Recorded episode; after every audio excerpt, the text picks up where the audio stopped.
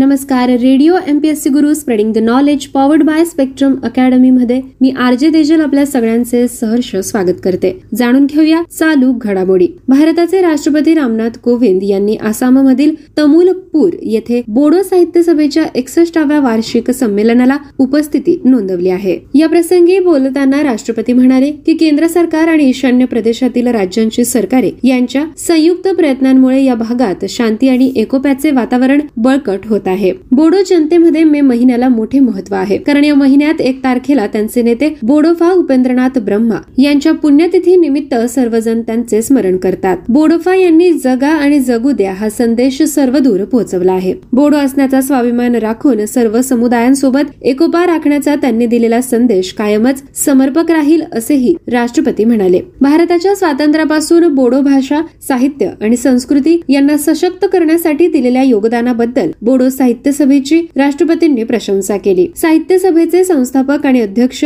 Joy भद्र हक्झर आणि महासचिव सोनाराम ठोसन यांनी बोडो भाषेला मान्यता मिळवून देण्यासाठी अत्यंत स्तुत्य प्रयत्न केले आहेत. शालेय शिक्षणाचे माध्यम म्हणून बोडो भाषेचा वापर सुरू करण्यात तसेच या भाषेला उच्च शिक्षण प्रणालीत स्थान मिळवून देण्यात या सभेने महत्वाची भूमिका बजावली आहे असे ते म्हणाले. आतापर्यंत सतरा लेखकांना बोडो भाषेत साहित्याबद्दल साहित्य अकादमी पुरस्काराने सन्मानित केले गेले आहे. त्यापैकी दहा जणांना काव्यक्षेत्रातील कार्यासाठी गौरवण्यात आले आहे. असे असून साहित्य अकादमी पुरस्कार मिळवणाऱ्या ज्येष्ठ लेखकांमध्ये केवळ दोनच महिलांचा समावेश आहे असे सांगत राष्ट्रपतींनी महिला लेखकांना प्रोत्साहन देण्यासाठी बोडो साहित्य संघाच्या सदस्यांकडे विनंती केली आहे. कोणताही साहित्य प्रकार सजीव आणि कालानुरूप असण्यासाठी त्यात तरुण पिढीचा सहभाग अत्यंत महत्वाचा असतो आणि म्हणून बोडो साहित्य संघाने तरुण लेखकांना विशेष प्रोत्साहन दिले पाहिजे असेही रामनाथ कोविंद म्हणाले. इतर भाषातील साहित्य उत्साहपूर्ण पद्धतीने बोडो भाषेत भाषांतरित होऊ लागले आहे. हे एका चैतन्यमय साक्षर समाजाचे वैशिष्ट्य आहे. वळूया पुढील बातमीकडे. केंद्रीय बंदरे, जहाज बांधणी आणि जलमार्ग मंत्री सर्वानंद सोनोवाल यांच्या अध्यक्षतेखाली नवी दिल्ली येथे विज्ञान भवन येथे आयोजित राष्ट्रीय सागरमाला शिखर समितीच्या बैठकीचे आयोजन करण्यात आलेले आहे. ही समिती सागरमाला कार्यक्रमाचा आढावा घेण्यासह अन्य विषयांव्यतिरिक्त बंदर, संलग्न रस्ते आणि रेल्वे कनेक्टिव्हिटी प्रकल्प, तरंगत्या जेटी आणि देशांतर्गत जलमार्गांच्या विकासाचा आढावा घेईल. सागर तट समृद्धी योजना या नवीन उपक्रमाद्वारे किनारपट्टीवर राहणाऱ्या नागरिकांचा सर्वांगीण विकास यावरही या बैठकीत चर्चा होत आहे. पंतप्रधान पीएम गतिशक्ती उपक्रमाद्वारे प्रकल्पांची अंमलबजावणी वेळेवर पूर्ण करणे आणि सागरी विकासासाठी नवीन प्रकल्प समाविष्ट करणे या गोष्टी सुनिश्चित करण्यावर लक्ष केंद्रित करत आहेत. त्यावेळी होत असलेली ही शिखर समितीची बैठक सागरमाला प्रकल्पाच्या अंमलबजावणीच्या दृष्टीने महत्वपूर्ण आहे. वळूया पुढील बातमीकडे. पंतप्रधान नरेंद्र मोदी डेन्मार्कच्या पंतप्रधान मेटे फ्रेडरिक्सन, आईसलँडच्या पंतप्रधान कत्रीन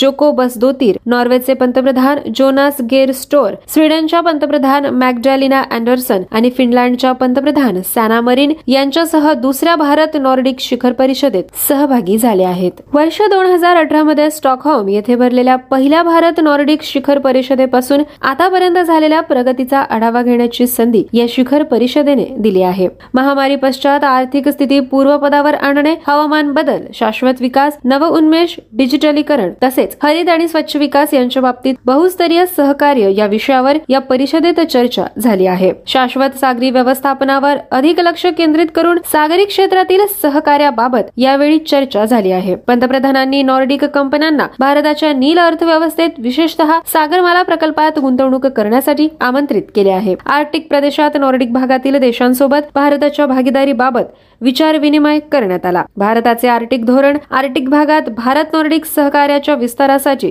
उत्तम चौकट उपलब्ध करत असल्याकडे पंतप्रधान नरेंद्र मोदी यांनी निर्देश केला. नॉर्डिक देशातील सार्वभौम संपत्ती कोशांना भारतात गुंतवणूक करण्यासाठी पंतप्रधानांनी आमंत्रित केले आहे. प्रादेशिक तसेच जागतिक घडामोडींविषयी या परिषदेत चर्चा झाली आहे. यानंतर जाणून घेऊया कान्स फेस्टिवल विषयीची बातमी. केंद्रीय माहिती आणि प्रसारण मंत्री अनुराग ठाकूर यांनी घोषणा केली की फ्रान्समधील पंच्याहत्तराव्या कान्स चित्रपट महोत्सवाबाबत आयोजित होणाऱ्या आगामी मार्शे डू फिल्म मध्ये भारत हा अधिकृत सन्मानीय देश असेल. या निर्णयाचे स्पष्टीकरण देताना मंत्री म्हणाले, मार्शे डू फिल्म मध्ये अधिकृत सन्माननीय देश असण्याची ही पहिलीच वेळ आहे. भविष्यातील महोत्सवात विशेष कामगिरी करणाऱ्या देशांना सन्मानित करण्याची प्रथा दरवर्षी चालू राहील. विशेष म्हणजे फ्रान्स आणि भारत यांच्या राजनैतिक संबंधांना पंच्याहत्तर वर्ष पूर्ण होत आहेत. पंतप्रधानांची पॅरिसला भेट आणि राष्ट्राध्यक्ष मॅक्रॉन यांची भेट या संदर्भात अधिक महत्वाची आहे. या महत्वाच्या राजनैतिक पार्श्वभूमीवरच कान्स चित्रपट महोत्सवात मार्शे डू फिल्म मध्ये भारताची सन्माननीय देश म्हणून निवड करण्यात आली आहे. या घोषणेची सविस्तर माहिती देताना ठाकूर म्हणाले की सन्माननीय देश या दर्जामुळे भारत त्याचे चित्रपट, संस्कृती आणि वारसा यावर प्रकाश टाकून मॅजेस्टिक बीचवर आयोजित केलेल्या मार्शे डू फिल्मच्या उद्घाटन रजनी कार्यक्रमात उल्लेखनीय देश म्हणून भारताची उपस्थिती सुनिश्चित झाली आहे. लोकसंगीत आणि फटाक्यांच्या आतषबाजीसह भारतीय गायक वृंदाचे विशेष सादरीकरण या रजनीची शोभा वाढवेल. यावेळी दिले जाणारे खाद्यपदार्थ भारतीय तसेच फ्रेंच अशा दोनही प्रकारचे असतील. भारत हा आगामी कान्समध्ये सन्माननीय देश असेल, ज्या अंतर्गत पाच नवीन स्टार्टअप्सना दृकश्राव्य उद्योगात प्रवेश करण्याची संधी दिली जाईल. अॅनिमेशन डे नेटवर्किंग मध्ये दहा व्यावसायिक सहभागी होतील. कान्स चित्रपट महोत्सवाच्या या आवृत्तीमध्ये भारताच्या सहभागाचे आणखी एक वैशिष्ट्य म्हणजे आर माधवन यांच्याद्वारे निर्मित केलेल्या रॉकेट्री या चित्रपटाचा जागतिक प्रदर्शन सोहळा अर्थात वर्ल्ड प्रीमियर होणार आहे. हा चित्रपट एकोणावीस मे दोन हजार बावीस रोजी palace days festival of the मार्केटमध्ये प्रदर्शित केला जाईल. कान्स विभागासाठी जाऊ शकणारे या विभागामध्ये पाच निवडक चित्रपट निश्चित करण्याची संधी भारताला देण्यात आली आहे. हे चित्रपट फिल्म बाजार अंतर्गत वर्क इन प्रोग्रेस लॅबचा भाग आहेत. प्रदर्शित न झालेल्या चित्रपटांसाठी बावीस मे दोन हजार बावीस रोजी ऑलिम्पिया स्क्रीन नामक चित्रपटगृह भारतासाठी समर्पित असणार आहे. या विभागासाठी पाच चित्रपटांची निवड करण्यात आली आहे. सत्यजित्रे यांच्या शताब्दीनिमित्त भारताचा सोहळा कान्स महोत्सवात सुरू राहील. या निमित्त सिनेमा द ला प्लाग या कान्स क्लासिक विभागात सत्यजित्रे यांचा प्रतिद्वंदी हा अभिजात चित्रपट सादर करण्यात येईल. मुख्य रंगमंचावर समर्पित भारतीय मंच ही एक तासाची परिषद आयोजित करण्यात येणार आहे. जगाचे समृद्ध आशय निर्मिती केंद्र या रूपात भारताला प्रस्थापित करण्यात येईल. यावेळच्या भारतीय पॅव्हेलियनच्या वैशिष्ट्यांबद्दल बोलताना मंत्री म्हणाले, जगभरात भारताचा गौरव वाढवून जगातील समृद्ध आशयाच्या क्षेत्रातील महत्वाचे केंद्र म्हणून भारताला स्थापित करणे यावरच यावेळी पॅव्हेलियनचे संपूर्ण लक्ष केंद्रित असेल. अठरा मे दोन हजार बावीस रोजी या पॅव्हेलियनचे उद्घाटन होणार आहे. यात आपल्या देशाचे भाषाविषयक, सांस्कृतिविषयक आणि प्रादेशिक वैविध्य दर्शवणारे भारतीय चित्रपट सादर होतील. चित्रपटांचे चित्रीकरण, वितरण, निर्मिती, पटकथा, विकास, तंत्रज्ञान, चित्रपटांच्या विक्रीला प्रोत्साहन करणे, संघटन करणे यामध्ये आंतरराष्ट्रीय भागीदारी स्थापन करण्याच्या उद्देशाने हे पॅव्हेलियन कार्य करणार आहे. यानंतर जाणून घेऊया नासा सोफिया दुर्बिणीविषयीची बातमी. United States National Aeronautics and space ऍडमिनिस्ट्रेशनने चंद्रावर पाण्याच्या उपस्थितीची पुष्टी करणारी जगातील सर्वात मोठी फ्लाइंग टेलिस्कोप अर्थात stratospheric observatory for infrared astronomy बंद करण्याचा निर्णय घेतला आहे. सोफिया ही बोईंग सातशे सत्तेचाळीस एसपी विमानात बसवलेली दोन पॉईंट सात मीटरची इन्फ्रारेड दुर्बीण आहे, जी पृष्ठभागापासून अडतीस हजार ते पंचेचाळीस हजार फूट उंचीवर उडते. सोफिया ही नासा आणि जर्मन स्पेस एजन्सी यांच्यातील सहकार्य करते. दोन हजार चौदा मध्ये स्थापन झाल्यापासून सोफिया ताऱ्यांचा जन्म आणि मृत्यू तसेच नवीन सौर यंत्रणेची निर्मिती समजावून घेण्यासाठी हा सगळा डेटा गोळा करत आहे. सौरमालेतील ग्रह, धूमकेतू आणि लघुग्रहांवरही बारीक लक्ष ठेवून आहे.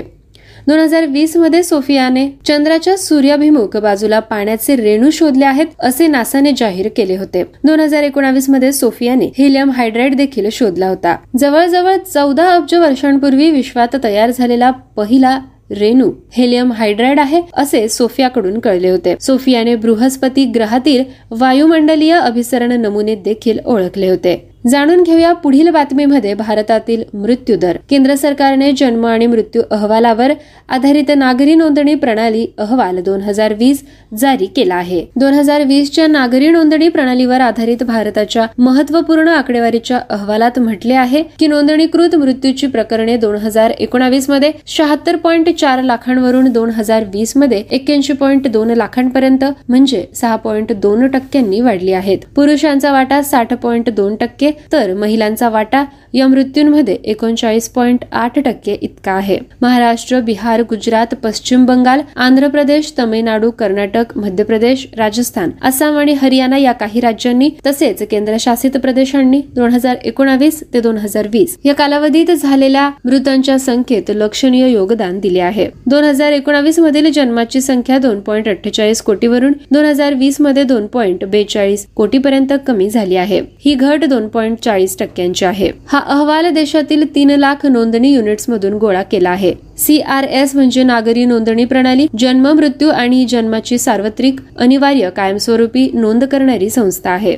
ही नोंदणी जन्म आणि मृत्यूची नोंदणी अधिनियम म्हणजे आरबीडी एकोणावीसशे एकोणसत्तर अंतर्गत केली जाते. या आकडेवारीत कोविड एकोणावीस आणि इतर कारणांमुळे झालेल्या मृत्यूंचा समावेश आहे. वळूया एलआयसीच्या बातमीकडे. भारतीय आयुर्विमा महामंडळाची प्रारंभिक सार्वजनिक ऑफर चार मे दोन हजार पाच पासून सार्वजनिक वर्गणीसाठी उघडली आहे. ही ऑफर नऊ मे पर्यंत सदस्यत्वासाठी खुली राहील. एलआयसी आयपीओ ही देशातील सर्वात मोठी सार्वजनिक ऑफर आहे. इनिशियल पब्लिक ऑफरिंग म्हणजे नवीन स्टॉक जारी करताना खासगी कॉर्पोरेशनचे शेअर्स लोकांना ऑफर करण्याची ही प्रक्रिया आहे. एलआयसीने आपल्या सार्वजनिक ऑफरसाठी प्रति इक्विटी शेअर नऊशे दोन ते नऊशे एकोणपन्नास रुपये किमतीचा पट्टा निश्चित केला आहे. या आयपीओद्वारे सरकार बावीस कोटी तेरा लाख समभागांची विक्री करून विमा कंपनीतील तीन पॉईंट पाच टक्के हिस्सा विकण्याचा विचार करत आहे. आयपीओच्या माध्यमातून सुमारे एकवीस हजार कोटी रुपये उभारण्याचे सरकारचे उद्दिष्ट आहे. एलआयसी ही एक भारतीय वैधानिक विमा आणि गुंतवणूक महामंडळ आहे. एलआयसीचे अध्यक्ष एम आर कुमार आहेत. एलआयसीचे मुख्यालय मुंबई येथे आहे. एलआयसीचे संस्थापक भारत सरकार आहे. भारत सरकारने एलआयसीची स्थापना एक सप्टेंबर एकोणीसशे छप्पन्न रोजी केली होती. ब्रँड फायनान्सने जारी केलेल्या विमा शंभर दोन हजार एकवीस या अहवालानुसार एलआयसी हा तिसरा सशक्त आणि दहावा सर्वात मौल्यवान जागतिक विमा ब्रँड म्हणून ओळखला जातो. वळूया पुढील बातमीकडे. केंद्र सरकारने माजी पेट्रोलियम सचिव तरुण कुमार यांची पंतप्रधान नरेंद्र मोदी यांचे सल्लागार म्हणून नियुक्ती केली आहे. तरुण कपूरची नियुक्ती सुरुवातीला रुजू झाल्यापासून दोन वर्षांच्या कालावधीसाठी असेल. कपूर हिमाचल प्रदेश केडरचे एकोणीसशे सत्त्याऐंशीच्या बॅचचे आय एस अधिकारी आहेत, तर तीस नोव्हेंबर दोन हजार एकवीस रोजी पेट्रोलियम आणि नैसर्गिक वायू मंत्रालयाचे सचिव म्हणून ते सेवानिवृत्त झाले होते. संगीता सिंग या एकोणीसशे शहाऐंशीच्या बॅचच्या भारतीय महसूल म्हणजेच आयआरएस अधिकारी आहेत. त्यांना केंद्रीय प्रत्यक्ष कर मंडळाच्या अध्यक्षपदाचा अतिरिक्त कार्यभार देण्यात आला आहे. वळूया क्रीडा बातमीकडे. इंग्लंडच्या रॉनी ओ सुलिव्हने विक्रमी सातव्या जागतिक स्नूकर चॅम्पियनशिप दोन हजार बावीसचे विजेतेपद पटकावले आहे. दोन हजार एक दोन हजार चार दोन हजार आठ दोन हजार बारा आणि दोन हजार तेरा व वीस यामधील जागतिक विजेतेपदात रॉनी ओसुलिव्हने स्टीफन हेनरी सोबत आधुनिक काळातील विक्रम धारण केले आहेत. दोन हजार बावीस वर्ल्ड स्नूकर चॅम्पियनशिप ही एक व्यावसायिक स्नूकर स्पर्धा होती, जी इंग्लंडमधील शेफिल्ड येथील क्रुसिबिल थिएटरमध्ये झाली होती. अधिकृतपणे दोन हजार बावीस बेटफ्रेड वर्ल्ड स्नूकर चॅम्पियनशिप म्हणून आता या स्पर्धेला ओळखले जाते. विद्यार्थी मित्रमैत्रिणींनो, आज अशा पद्धतीने आपण चालू घडामोडींचा आढावा घेतला आहे. पुन्हा भेटूया पुढील सत्रात. तोपर्यंत stay tune to radio MPSC Guru, spreading the knowledge, powered by Spectrum academy. धन्यवाद. नमस्कार दोस्तों, मैं हूँ आरजे तेजल, आप सभी का स्वागत करते हुए स्पेक्ट्रम अकेडमी के रेडियो एमपीएससी गुरु पे. आज के डेली करंट अफेयर्स अपडेट का पहला अपडेट है. लार्सन एंड ट्रूब्रो ने ग्रीन हाइड्रोजन मूल्य श्रृंखला में संयुक्त रूप से अनुसंधान और विकास कार्य को आगे बढ़ाने के लिए भारतीय प्रौद्योगिकी संस्थान बॉम्बे के साथ एक समझौते पर हस्ताक्षर किए हैं. एल एन टी के सीईओ और एमडी एस एन सुब्रमण्यम ने कहा, एल एन टी हमेशा भारत में तकनीकी प्रगति और स्वदेशीकरण को चलाने के लिए सबसे आगे रहा है. हम अपने भागीदारों के साथ मिलकर भारत में ग्रीन हाइड्रोजन अर्थव्यवस्था को चलाने की स्थिति में है. समझौते के तहत दोनों संस्थान इस क्षेत्र में प्रौद्योगिकी विकसित करते हुए भारत में ग्रीन हाइड्रोजन उद्योग के विकास में योगदान देंगे. केंद्र सरकार ने फरवरी दो हजार बाईस में ग्रीन हाइड्रोजन नीति को अधिसूचित किया, जिसका उद्देश्य ग्रीन हाइड्रोजन और ग्रीन अमोनिया के उत्पादन को बढ़ावा देना है, ताकि देश को अणु के पर्यावरण के अनुकूल संस्करण के लिए एक वैश्विक केंद्र बनने में मदद मिल सके. बढ़ते हैं अगली अपडेट की तरफ. बैंक ने एक बयान में कहा कि विश्व बैंक ने भारत सरकार के मिशन कर्मयोगी को समर्थन देने के लिए सैंतालीस मिलियन डॉलर की परियोजना को मंजूरी दी है, जो सिविल सेवा क्षमता निर्माण के लिए एक राष्ट्रीय कार्यक्रम है. पूरे भारत में लगभग अठारह मिलियन सिविल सेवक कार्यरत है, जिनमें से लगभग दो तिहाई राज्य सरकार और स्थानीय प्राधिकरण स्तर पर कार्यरत है. बयान में कहा गया है, जबकि भारत ने पिछले एक दशक में मिशन कर्मयोगी सरकार के कार्यान्वयन के माध्यम से अपने प्रदर्शन में लगातार सुधार किया है. इसका उद्देश्य देश के सेवा बल को और अधिक भविष्य के लिए तैयार और इक्कीसवीं सदी की चुनौतियों का सामना करने में सक्षम बनाना है. बैंक के वित्त पोषण का लक्ष्य लगभग चालीस लाख सिविल सेवकों की कार्यात्मक और व्यवहारिक दक्षताओं से बढ़ाने के सरकार के उद्देश्यों का समर्थन करना है। डेली अपडेट तीन जानते हैं। ये अपडेट है शिखर सम्मेलन के बारे में। Tallinn Estonia NATO cooperative cyber defence centre of excellence, जिसे सीसीडी सीओई के रूप में संक्षिप्त किया गया है, लॉक्ड शील्ड्स दो हज़ार बाईस का आयोजन यह कर रहा है, जो दुनिया में सबसे बड़ा और सबसे जटिल वार्षिक अंतर्राष्ट्रीय लाइव फाइबर साइबर रक्षा अभ्यास है। इस वर्ष के अभ्यास का विशेष महत्व है क्योंकि यह यूक्रेन पर रूसी आक्रमण के बाद साइबर हमलों के बढ़ते खतरे के बीच हो रहा है। यह अभ्यास नागरिक और सैन्य दोनों इकाइयों के साथ सार्वजनिक और निजी क्षेत्रों के बीच संकट की स्थिति में सहयोग का अभ्यास करने का अवसर प्रदान करता है, क्योंकि बड़े पैमाने पर साइबर हमले की स्थिति में इन सामरिक और रणनीतिक निर्णय निर्माताओं को एक साथ काम करना चाहिए। अभ्यास का आयोजन सीसीडीसीओई द्वारा NATO, Siemens, Microsoft, Tallinn university of technology और अन्य भागीदारों के सहयोग से किया जा रहा है। डेली अपडेट चार है नियुक्ति के बारे में। भाजपा नेता और पूर्व केंद्रीय मंत्री विजय सांपला को दूसरी बार राष्ट्रीय अनुसूचित जाति आयोग का अध्यक्ष नियुक्त किया गया है। उनकी नियुक्ति का आधिकारिक आदेश राष्ट्रपति रामनाथ कोविंद ने जारी किया था। सांपला ने पंजाब चुनाव से पहले एनसीएससी के अध्यक्ष पद से इस्तीफा दे दिया और चुनाव लड़ा था। पंजाब के एक प्रमुख दलित राजनेता सांपला ने उन्नीस सौ अट्ठानबे में जालंधर छावनी के सोफी पिंड गांव के सरपंच के रूप में अपना राजनीतिक जीवन शुरू किया। वह पंजाब सरकार में भी रह चुके हैं। वह दो हज़ार आठ से दो हज़ार बारह तक पंजाब खादी बोर्ड के अध्यक्ष और दो हज़ार चौदह में पंजाब राज्य वन विकास निगम के अध्यक्ष थे। पांचवा अपडेट सुनते हैं। अभिनेत्री दीपिका पादुकोण कांस फिल्म समारोह में मुख्य जूरी का हिस्सा होगी। एक कन्नड़ फिल्म के साथ अपने फिल्मी करियर की शुरुआत करते हुए ऐश्वर्या, जिसमें उन्होंने शीर्षक चरित्र निभाया था, उन्होंने दो हज़ार सात में शाहरुख खान स्टारर ओम शांति ओम के साथ पहचान हासिल की, जिसने उन्हें फिल्मफेयर पुरस्कार दिलाया। बाद में संजय लीला भंसाली की बाजीराव मस्तानी, पद्मावत और गोलियों की रासलीला रामलीला के साथ साथ दिवंगत इरफान खान और अमिताभ बच्चन के साथ पीकू ने हिंदी सिनेमा में अपनी स्थिति को उन्होंने मजबूत किया। उन्होंने Hollywood production triple X return of Xander Cage में भी काम किया। पादुकोण के हालिया फिल्मों में पीकू दो हज़ार पंद्रह, पद्मावत दो हज़ार अठारह और गहराया दो हज़ार बाईस भी शामिल है। पादुकोण को दो हज़ार अठारह में टाइम पत्रिका की विश्व सूची में सौ सबसे प्रभावशाली लोगों की सूची में शामिल किया गया। उन्होंने दो हज़ार पंद्रह में the live love life foundation की स्थापना की, जिसका उद्देश्य मानसिक बीमारी के शिकार हुए लोगों की बीमारी को कम करना और मानसिक स्वास्थ्य से संबंधित मुद्दों के बारे में जागरूकता बढ़ाना था। डेली अपडेट छह को जानते हैं। इंडिगो स्वदेशी नेविगेशन सिस्टम गगन का उपयोग करने विमान उतारने वाली देश की पहली एयरलाइन बन गई है। अट्ठाईस अप्रैल को जारी एक बयान से इस खबर की पुष्टि की गई। उड़ान एटीआर बहत्तर विमान का उपयोग करके आयोजित की गई थी और सत्ताईस अप्रैल की सुबह राजस्थान के किशनगढ़ हवाई अड्डे पर GPS aided geo augmented navigation गगन का उपयोग करके उतारा था, जो कि इंडिगो द्वारा जारी बयान में कहा गया है कि केंद्र द्वारा संचालित भारतीय विमान पत्तन प्राधिकरण और अंतरिक्ष अनुसंधान संगठन द्वारा संयुक्त रूप से विकसित किया गया है।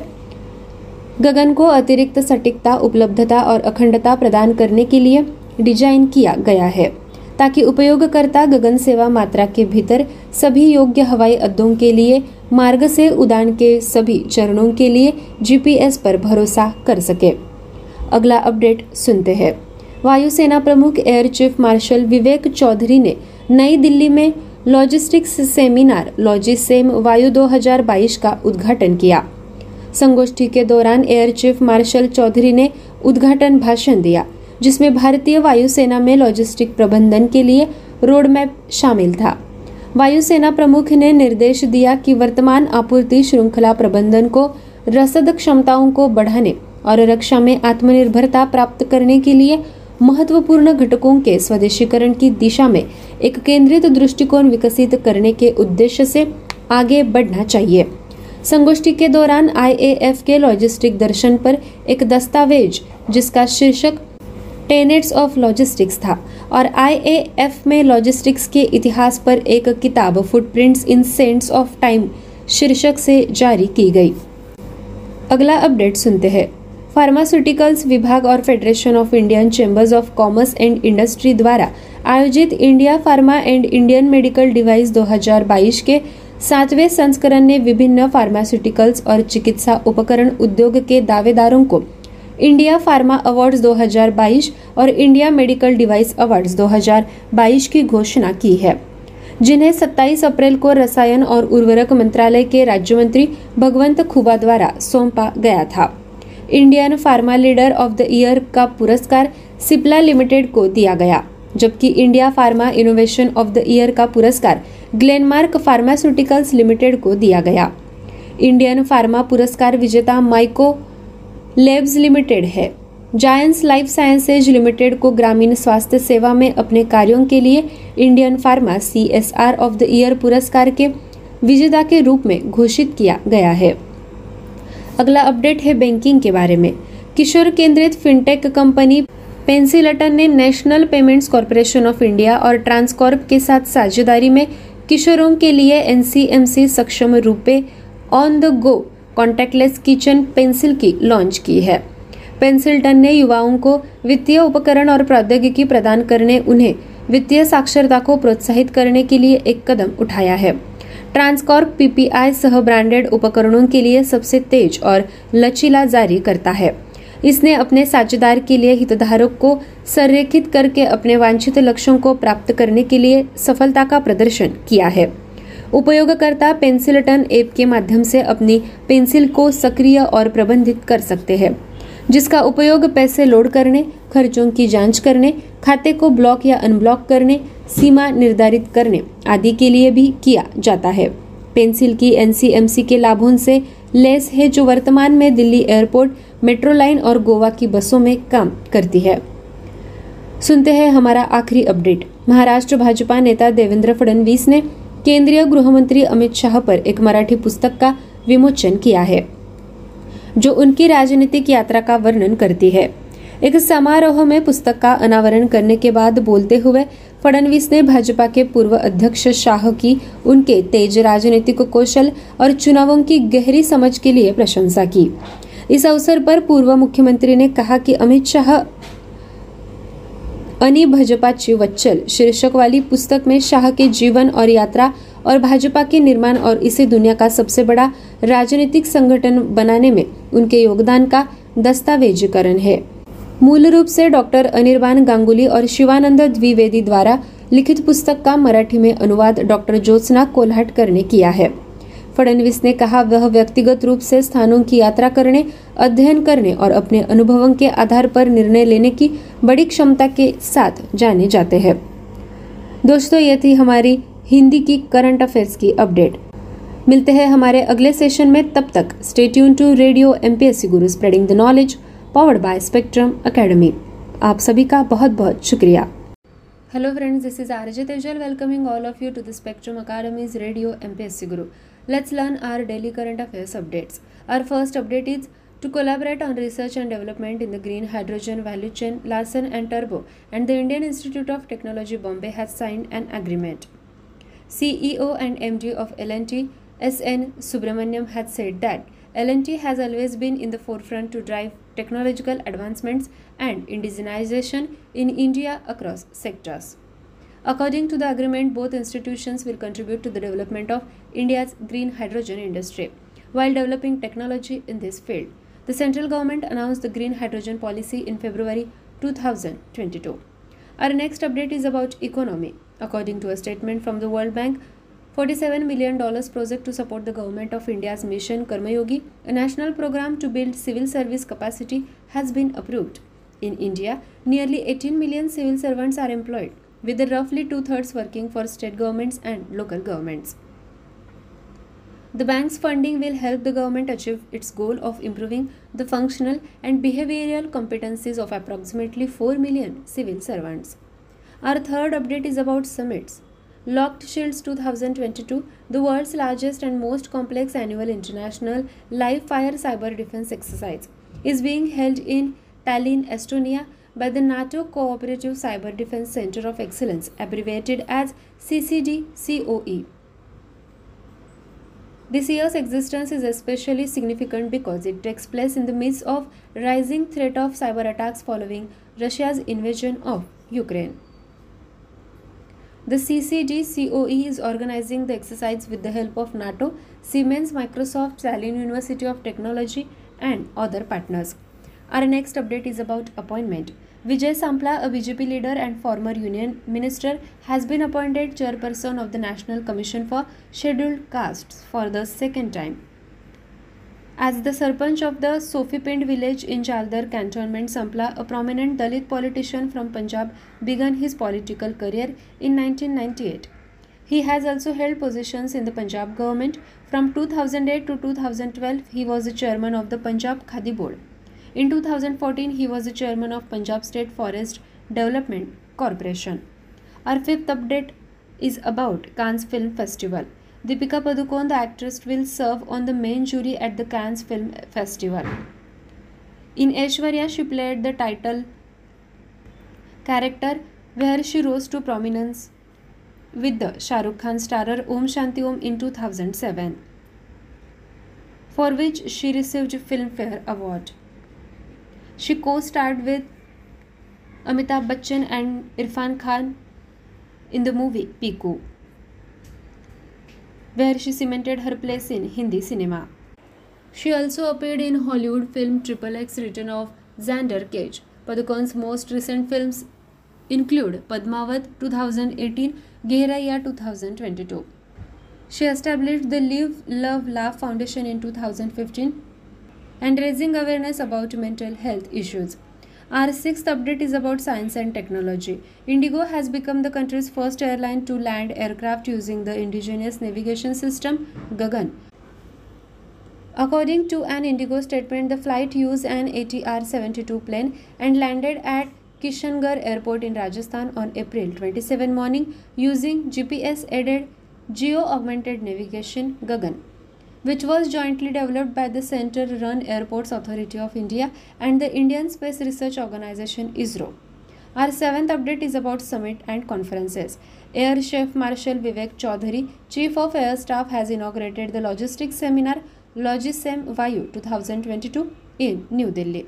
The Chief of the Air Staff directed that the current supply chain management look ahead with the goal of improving logistics capabilities and developing a focused approach to indigenization of critical components in order to achieve self-resilience in defense.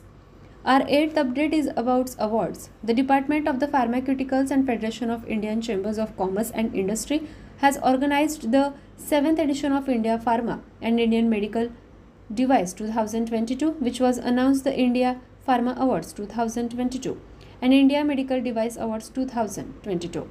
To various pharmaceutical and medical device industry players, which were handed over by Bhagwant Khuba, Minister of State for Ministry of Chemicals and Fertilizers, on April twenty-seventh. Our next update is about banking. Pencilton, a teen-focused fintech company, has launched Pencil Key N C M C compliant Rupee on-the-go contactless keychain for teens in collaboration with the National Payments Corporation of India and Transcorp.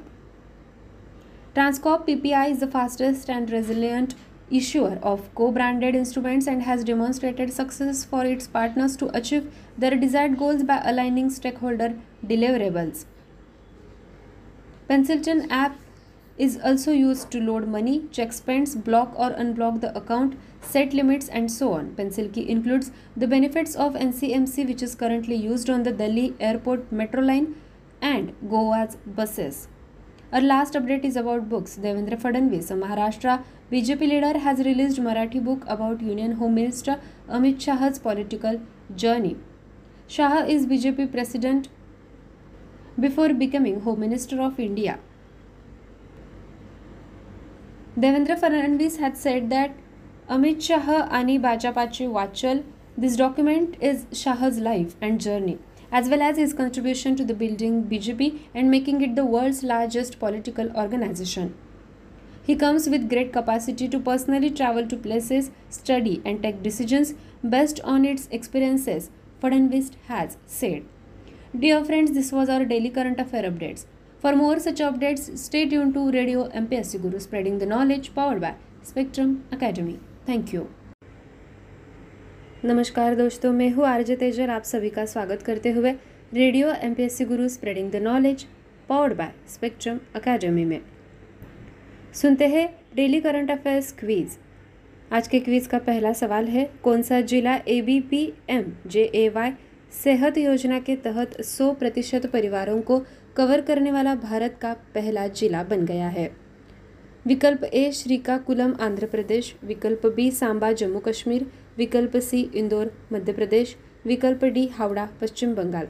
इस सवाल का सही जवाब है विकल्प B Samba Jammu Kashmir. यह जिला केंद्र शासित प्रदेश जम्मू और कश्मीर का पहला जिला बन गया है, जहां सौ प्रतिशत परिवारों को A B P M J A Y सेहत योजना के तहत कवर किया गया है। अगला प्रश्न है, किस संगठन ने स्वच्छ ऊर्जा परियोजनाओं की खोज और उत्पादन में सहयोग और साझेदारी के लिए इक्विनोर ए एस ए के साथ एक समझौता ज्ञापन हस्ताक्षर किए हैं? विकल्प ए ऑयल इंडिया लिमिटेड, विकल्प B oil and natural gas corporation limited, विकल्प सी हिंदुस्तान पेट्रोलियम लिमिटेड, विकल्प डी भारत पेट्रोलियम लिमिटेड। इस सवाल का जवाब है विकल्प B. O N G C ने upstream exploration and production, midstream, downstream और स्वच्छ ऊर्जा विकल्पों के क्षेत्रों में सहयोग और साझेदारी के लिए इक्विनोर के साथ एक समझौता ज्ञापन पर हस्ताक्षर किए हैं। अगला सवाल है, एन पी सी आई और ट्रांसकॉर्प के साथ साझेदारी में निम्नलिखित में से किस फिनटेक कंपनी द्वारा किचन के रूप में एक कॉन्टैक्टलेस रुपे कार्ड लॉन्च किया गया था? विकल्प ए एयरटेल, विकल्प बी फ़ोनपे, विकल्प सी पेंसिल्टन, विकल्प डी जियो। इस सवाल का जवाब है सी पेंसिल्टन ने किचन के रूप में एक कॉन्टैक्टलेस रुपे कार्ड लॉन्च किया था। अगला सवाल है, किसने राष्ट्रीय अनुसूचित जाति आयोग के अध्यक्ष के रूप में कार्यभार संभाला? विकल्प ए बूटा सिंह, विकल्प बी पी एल पुनिया, विकल्प सी आर एस कठेरिया, विकल्प डी विजय सांपला। इस सवाल का जवाब है विजय सांपला। उनको एन सी एस सी के अध्यक्ष के रूप में नियुक्त किया गया है। अगला सवाल है, एयरटेल स्टार्टअप एक्सेलरेटर प्रोग्राम के तहत भारतीय एयरटेल ने सिनर्जी टेक्नोलॉजीज़ में कितनी हिस्सेदारी का अधिग्रहण किया है? विकल्प ए तीन प्रतिशत, विकल्प बी सात प्रतिशत, विकल्प सी दस प्रतिशत, विकल्प डी बारह प्रतिशत। इस सवाल का सही जवाब है सात प्रतिशत। भारतीय एयरटेल ने स्टार्टअप एक्सेलरेटर प्रोग्राम के तहत सात प्रतिशत हिस्सेदारी हासिल की है। छठा प्रश्न, कौन सा शहर वैक्यूम आधारित सीवर वाला देश का पहला शहर बन गया है? विकल्प ए पुणे महाराष्ट्र, विकल्प बी जयपुर राजस्थान, विकल्प सी अहमदाबाद गुजरात, विकल्प डी आगरा उत्तर प्रदेश। सही जवाब है विकल्प डी। शहर आगरा वैक्यूम आधारित सीवर वाला देश का पहला शहर बन गया है। अगला सवाल, भारत के पहले डेयरी सामुदायिक रेडियो स्टेशन का नाम क्या है? विकल्प ए किसान वाणी, विकल्प बी दूधवाणी, विकल्प सी किसान जागरण, विकल्प डी कृषि खोज। इस सवाल का सही जवाब है दूधवाणी। अगला प्रश्न, मार्च दो हज़ार बाईस तक वित्त मंत्रालय के अनुसार अटल पेंशन योजना में कुल नामांकन कितने आंकड़ों को पार कर गया है? पहला विकल्प एक दशमलव छियालीस करोड़, दूसरा विकल्प है दो दशमलव नवासी करोड़, तीसरा विकल्प है तीन दशमलव दो करोड़ और चौथा विकल्प है चार करोड़। इस सवाल का सही जवाब है चार करोड़। अगला सवाल है, वर्ल्ड स्टील एसोसिएशन के अनुसार भारत ने जनवरी से मार्च दो हज़ार बाईस तक इस्पात उत्पादन में कितनी वृद्धि दर्ज की है? पहला विकल्प है दो दशमलव नौ प्रतिशत, दूसरा विकल्प है तीन दशमलव छः प्रतिशत, तीसरा विकल्प है पाँच दशमलव नौ प्रतिशत, चौथा विकल्प है सात दशमलव आठ प्रतिशत। इस सवाल का सही जवाब है पाँच दशमलव नौ प्रतिशत। अगला सवाल है, कौन सा जिला देश का एकमात्र जिला है जहां सभी ग्राम पंचायतों में सामुदायिक पुस्तकालय है? विकल्प ए वडोदरा गुजरात, विकल्प बी श्रीकाकुलम आंध्र प्रदेश, विकल्प सी जामताड़ा झारखंड, विकल्प डी इंदौर मध्य प्रदेश। इस सवाल का सही जवाब है झारखंड का जामताड़ा देश का पहला जिला बन गया है, जहां सभी ग्राम पंचायतों में सामुदायिक पुस्तकालय है। दोस्तों ये थी हमारी daily current affairs update quiz. ऐसे ही क्विजेस को सुनने के लिए stay tune to radio MPSC Guru, spreading the knowledge, powered by Spectrum academy. आप सभी का बहुत बहुत शुक्रिया। Hello friends, this is RJ Tejal welcoming all of you to the Spectrum academies radio MPSC Guru. This is the time for our daily current affairs quiz. First question of the quiz is, which district became the first district in India to cover one hundred percent households under A B P M J A Sehat scheme? Option A Srikakulam, Andhra Pradesh. Option B Samba, Jammu Kashmir. Option C Indore, Madhya Pradesh. Option D Howrah, West Bengal. Correct answer is option B. In the Union Territory of Jammu and Kashmir, the Samba district of Jammu division has become the first district in India to cover one hundred percent households under Ayushman Bharat Pradhan Mantri Jan Arogya Yojana scheme. Question two is, which organization has signed an memorandum of understanding with Equinor A S A for collaboration and partnership in exploration and production of clean energy projects? Option A Oil India Limited. Option B Oil and Natural Gas Corporation Limited. Option C Hindustan Petroleum Limited. Option D Bharat Petroleum Limited. Correct answer is Oil and Natural Gas Corporation Limited had signed a memorandum of understanding with Equinor A S A for collaboration and partnership in areas of upstream exploration and production, midstream, downstream and clean energy options. Question three is, a contactless rupee cards in the form of keychain was launched by which fintech company in partnership with N P C I and Transcorp? Option A Airtel. Option B PhonePe. Option C Pencilton. Option D Jio. Correct answer is option C. Teen focused fintech company Pencilton has launched Pencil Key, the N C M C compliant rupee on the go contactless keychains for teens in partnership with National Payments Corporation of India and Transcorp. Question four is, who among the following took charges as the chairperson of National Commission for Scheduled Caste? Option A Bhuta Singh. Option B P L Punia. Option C R S Katheria. Option D Vijay Sampla. Correct answer is option D.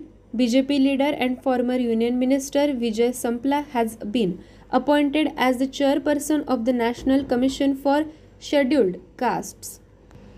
Question five is, under the Airtel Startup Accelerator program, Bharti Airtel acquired how much stake in Synergy Technologies?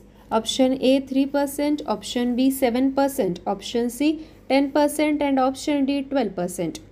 Bharti Airtel has acquired a seven percent stake in cloud-based networking solutions provider Synergy Technologies under the Airtel Startup Accelerator program. Question six is, which city became the first city in the country to have vacuum-based sewers? Option A Pune, Maharashtra. Option B Jaipur, Rajasthan. Option C Ahmedabad, Gujarat and option D Agra, Uttar Pradesh. Correct answer is option D Agra. The city of Taj Mahal has become the first city in the country to have vacuum-based sewers. Question seven is, what is the name of the India's first dairy community radio station which was inaugurated by Prime Minister Narendra Modi in Gujarat? Option A Kisanwani. Option B Dudhvani. Option C Kisan Jagran and option D Krishi Khoj. Correct answer is option B. Prime Minister Narendra Modi during the three-day Gujarat tour inaugurated a community radio station named Dudhvani, which is dedicated to animal husbandry.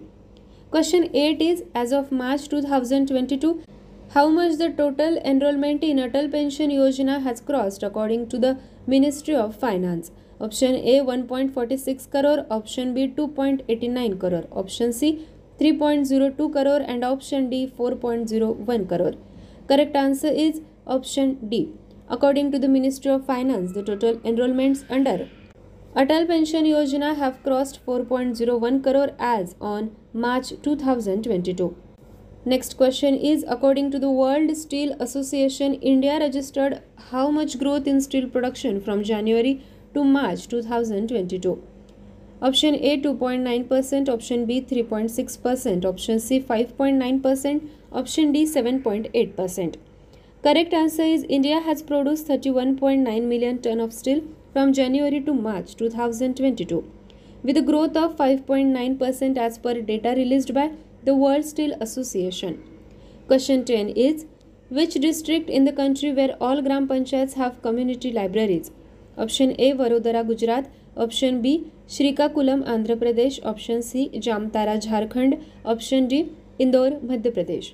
Correct answer is option C Jamtara in Jharkhand became the first district in the country to have community libraries in all gram panchayats. Dear friends, this was our daily current affairs quiz in English. For more such quizzes, do listen to Radio M P S C Guru, spreading the knowledge powered by Spectrum Academy. Thank you.